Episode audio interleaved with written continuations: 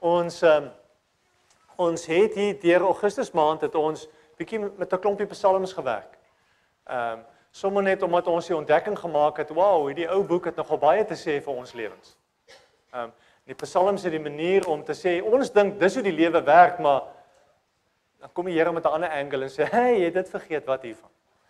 Ehm um, vir die volgende vir die volgende 2 maande is die is die reeks wat ons bietjie mee gaan werk, die hele gedagte van bridging the gap. Daar's 'n groot spasie, 'n groot gap tussen wie jy is en wie God wil hê jy moet wees. En almal van ons lewens. Daar's 'n groot gap tussen wie ons is en wie ons wil wees. Ek dink daar's baie min mense wat sê, weet jy hier waar ek nou is, ek's alles wat ek wil wees. 100%.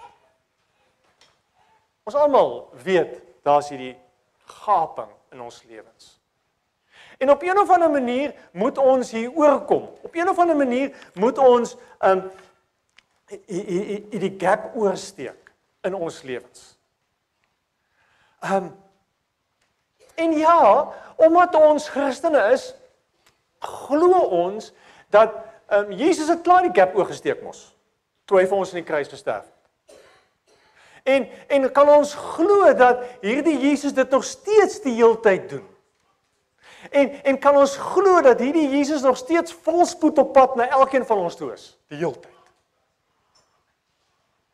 Dis wat die doop sê. Voordat hierdie kinders kan dink, nee, hulle dink seker al. Maar voordat hulle kan besluit en voordat hulle kan kies, kom die Here en sê maar ek is lief vir hierdie kind. Ek is volspoed op pad na hierdie kind toe is presies waar in ons lewens. God is die heeltyd volspoed op pad na ons toe. Hy's die een wat staan en klop. Hy's die een wat soek. En op 'n of ander manier moet ons kan kom en sê, "Wat maak ek daarmee?" Ignoreer ek dit? Maak ek of dit nie daar is nie, gaan ek maar aan. Maak ek hierdie gap al hoe groter want ons dink mos soms as ek nie daaraan dink nie, gaan ek oukei okay wees. Wat maak ons dan? Die volgende 6 weke wil ons vir mekaar sê daar's 6 goed wat jy kan doen of probeer. Ehm en dit gaan net 6 werkwoorde wees wat ons vir mekaar gaan doen. Lees, commit, bid. Sorry, connect. Lees, connect, bid, commit. Lewe. En as jy iets moet sê, wat sê jy? Praat. Gaan vir 6 Sondae daarmee met mekaar werk. Kom ons maak ons Bybels oop. Sommige net om aan die gang te kom. Psalm 119. Die vele wat wat uh, uh ingeskryf is by ons gemeente app sal elke oggend 'n stukkie paar verse kry uit Psalm 119 wat jy saam met die res van ons kan lees. Uh Psalm 119. Wie van julle het al Psalm 119 gevat en hom so deur gelees? As ons Psalm 119 hoor, dan raak ons mos bang. Ja, yes, dis so lank, jong. Uh, kom ons maak ons Bybels oop, Psalm 119. Ons gaan gelukkig net die eerste paar verse saam lees. OK. Um vers 1. Dit gaan goed met die wat onberusblik lewe. Die wat wandel volgens die woord van die Here. Dit gaan goed met die wat sy verordeninge gehoorsaam. Die wat met hulle hele hart sy wil doen. Geen onreg pleeg nie en in sy weë wandel. U het die beveel gegee en dit ten volle uitgevoer, dat dit ten volle uitgevoer moet word. As ek tog maar net op vaste koers kan bly en my aan die voorskrifte kan hou. As ek al die gebooie in ag neem, sal ek nooit raad op wees nie. Die bepalinge is regverdig. As ek hulle ter harte neem, sal ek U loof met 'n opregte hart. Ek sal my aan U voorskrifte hou. Moet my tog nooit verlaat nie. Ehm um, sonder God se woord is ons niks.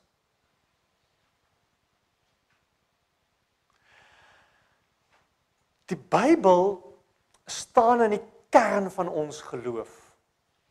En die mate wat ek die Bybel toelaat om in my lewe in te spreek is die mate wat ek dieper in my verhouding met die Here gaan groei. Die goed staan ongelukkig aan mekaar vas, aan mekaar verbonde. Gaan nie loskom nie.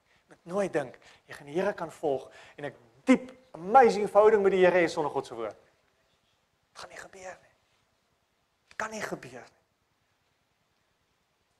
Ek lees iets wat 'n ou skryf. Hy sê an intense hunger for holiness and a passionate desire to understand God's word go together.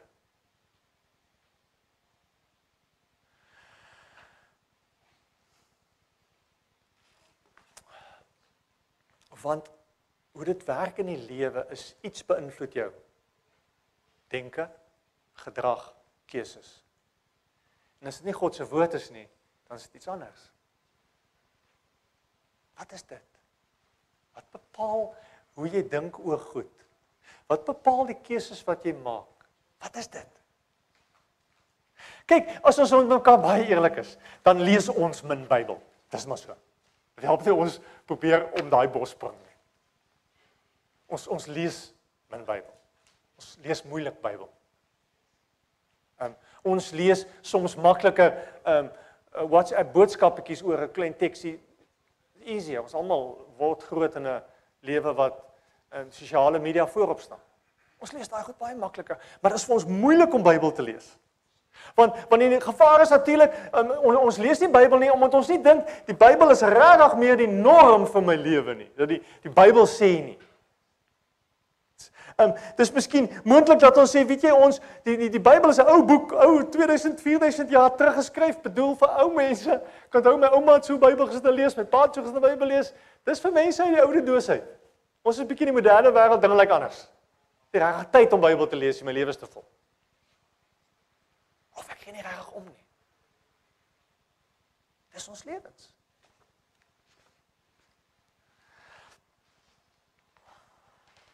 En is moontlik dat ons kan dink en sê maar weet jy hierdie Bybel het miskien nie meer so baie te sê vir ons moderne ouens in die 20ste eeu nie. Want ons het ander issues wat die Bybel nie aanspreek. Ons loop met ander vrae rond, ander worstelinge rond. Daar's ander versoekings in ons lewens.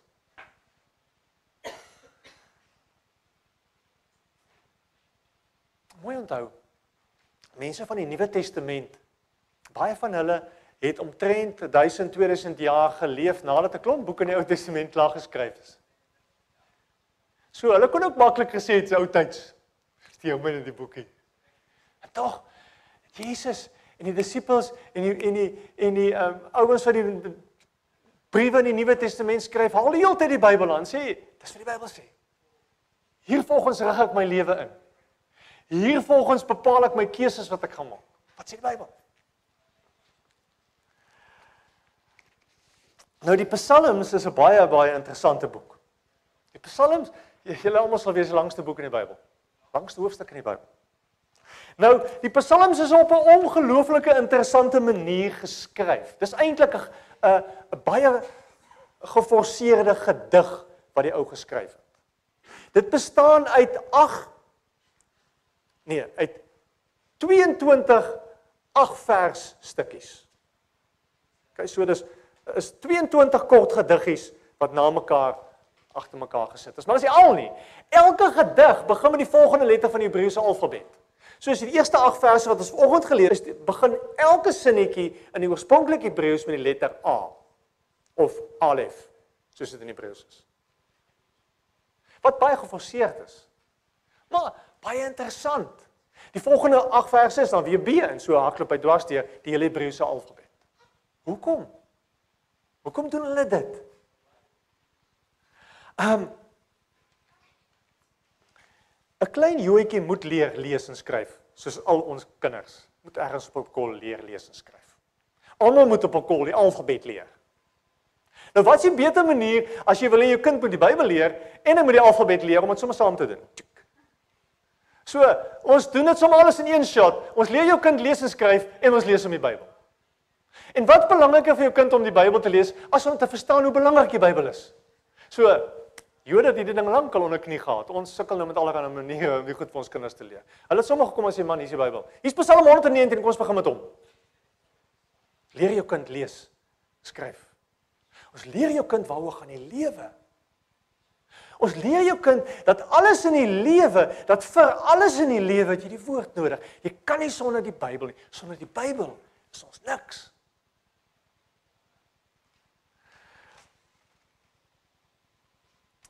Tweede ding wat interessant is van Psalms 119. Jy kan gaan kyk. In elke teksvers in die hele 100 Psalms 19 word daar gepraat oor die woord van God. Hy het verskillende woorde daarvoor. Die woorde wat hulle gebruik, jy kwam gekyk, is woorde soos verordeninge, bevele, voorskrifte, gebooie, gebooie, bepalinge, beloftes, wet. Maak nie saak watter woord jy daarvoor gee nie. Jy kan nie wegkom van God se woord nie kan dit ontsnap nie. Kan nie wegkom van God se aanspraak op jou hele lewe nie. Omsluit alles.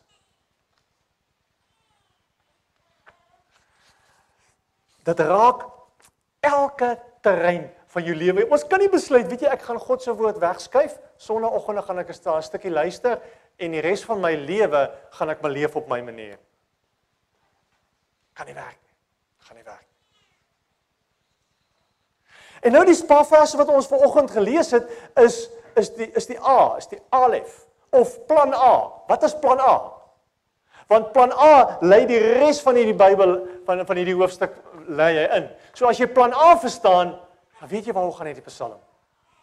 As jy plan A vir jou lewe verstaan, dan weet jy hoe gaan dit goed werk. Wat's plan A? Kyk gou weer vers 1. Vers 1 sê dit gaan goed met die wat onberispelik lewe. Die wat wandel volgens die woord van God. Dit gaan goed met die wat sy verordeninge gehoorsaam. Dit gaan goed. Van die ou vertalings het gesê geseend is jy. 'n um, Interessante vertaling waar ek afkom vir die woord geseend is die woord genoeg. Ek het genoeg.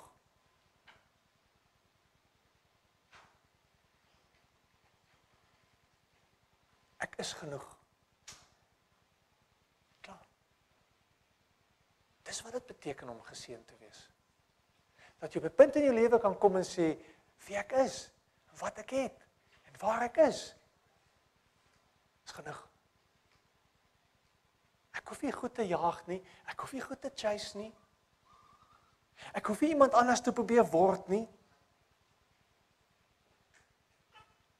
Of weet jy nog nie genoeg nie?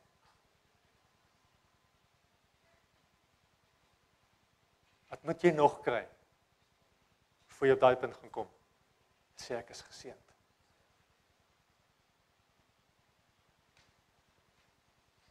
In die mate wat ek God se woord gaan toelaat om my lewe terug, gaan ek op daai punt kan kom en kan sê, "Wow, ek is geseënd."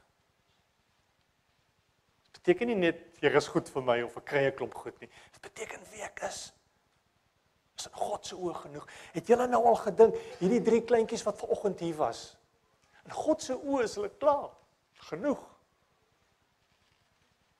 Ongelooflik. Die plan wat hy vir hulle het is klaar, is genoeg. Die ouers wat hy vir hulle gegee het, is amazing. Is genoeg. Wie jy is vir God is genoeg. Maar ons laat hierdie gap tussen dit en wie ons dink ons is groei en al hoe groter word. Tot ons op 'n punt kom en dink maar ek is nie genoeg nie. Ek het nie genoeg nie.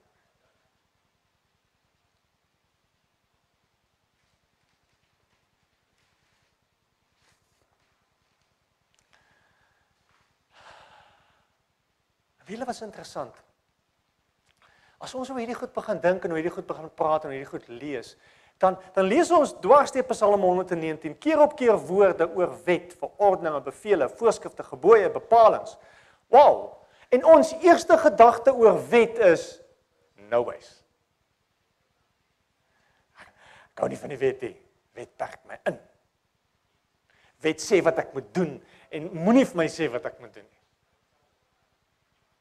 Ons is nie opgewonde oor die wet nie. Wet maak ons bang. Want ek lees in vers 1 staan daar, dit gaan goed met die wat onberispelik lewe en ek weet ek leef nie onberispelik nie. So Here, U het hierdie hele Psalm 119 geskryf vir mense wat onberispelik is, so dis nie vir my nie. Ek kan hom nie lees nie. Wil hom nie lees nie. Want ek weet daai gap is so groot. Maar weet julle wat? Dat hierdie woord onberispelik nie sondeloos beteken nie. Een van die Engelse vertalings sê dit mooi, dit sê so wholehearted, people with a wholehearted devotion for God.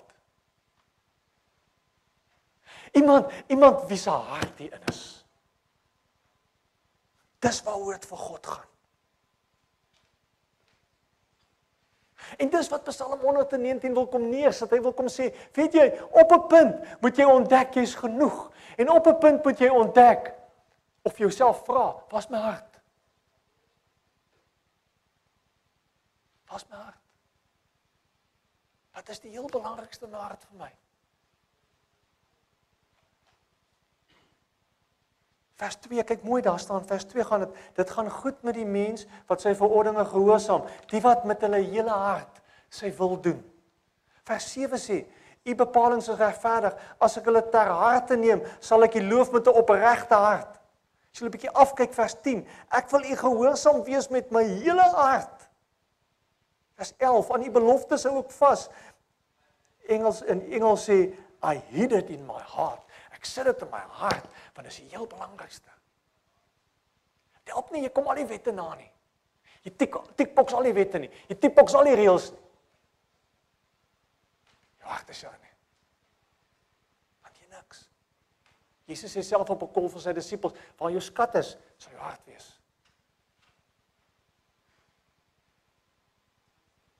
Dit wat die heel kosbaarste vir jou is, jy sit jou hart daar neer.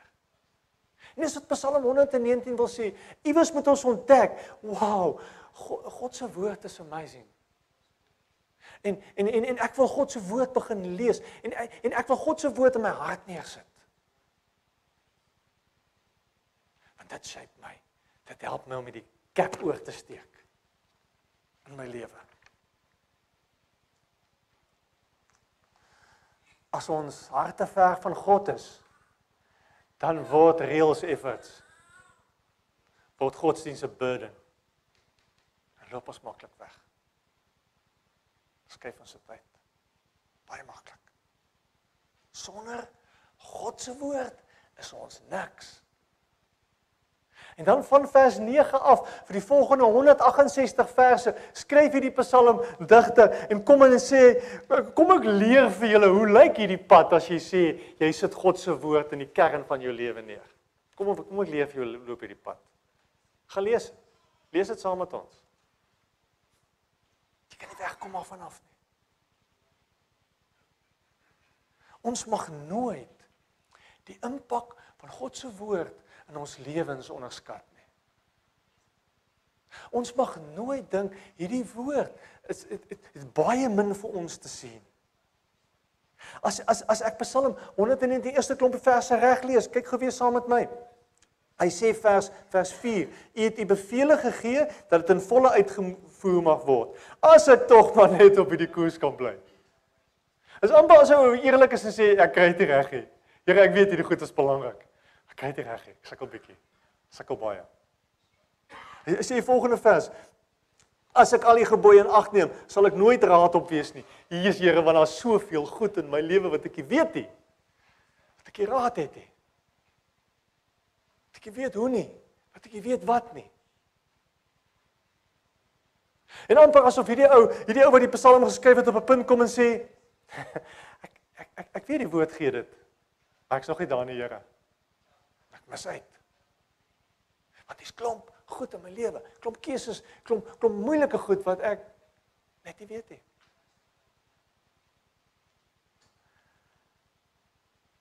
Onthou, doel van die Bybel is God wil ons lewens kom shape. God wil in ons lewens iets kom doen, iets kom bou. God wil in elkeen van ons iets nuut kom maak. En vir elkeen van ons gaan dit anders wees. Want ons is op 'n ander plek in ons lewens. Maar maar as ons as ons die Bybel gaan vat en die Bybel gaan lees en en en gaan erns maak met die Bybel en in ons harte kom neersit, gaan God ons vorm. Ons moet dit weet.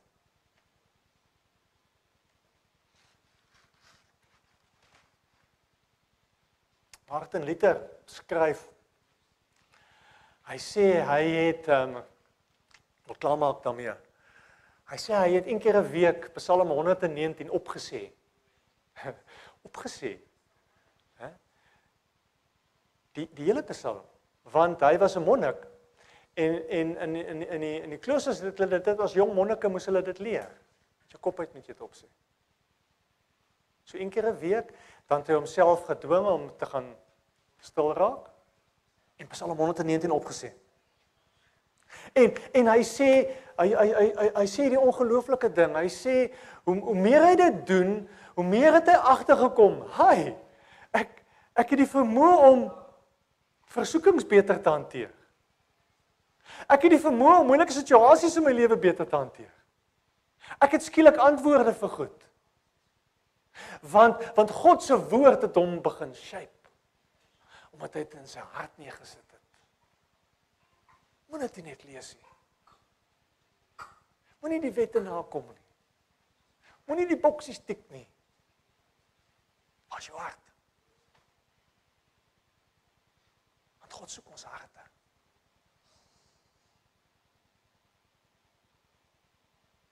Want as ons harte reg is, kan ons hierdie gap oorsteek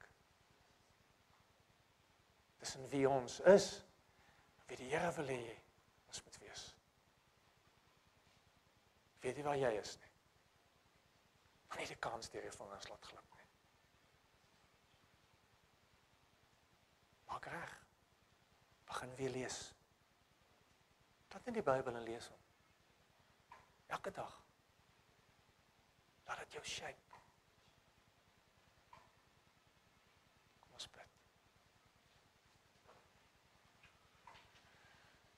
Here Jesus, dankie vir u woord. En hier alles het 'n baie ou boek. Glo ons dat u ook deur die woord ons lewens wil vorm. Here, u weet hoe groot is hierdie afstand tussen ons en u.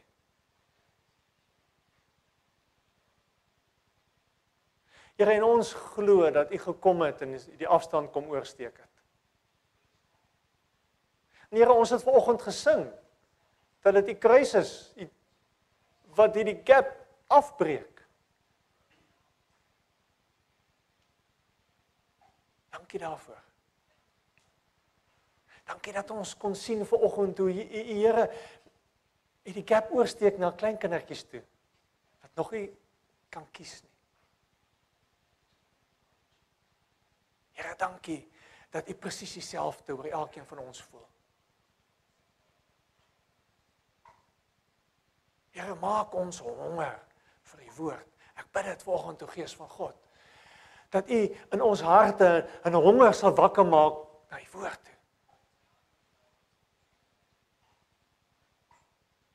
Here ons lewens is nie hande.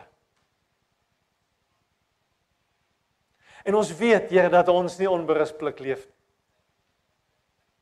Here, U is ons lewe. Niks is vir ons belangriker as U nie. Ons bid dit in naam alleen.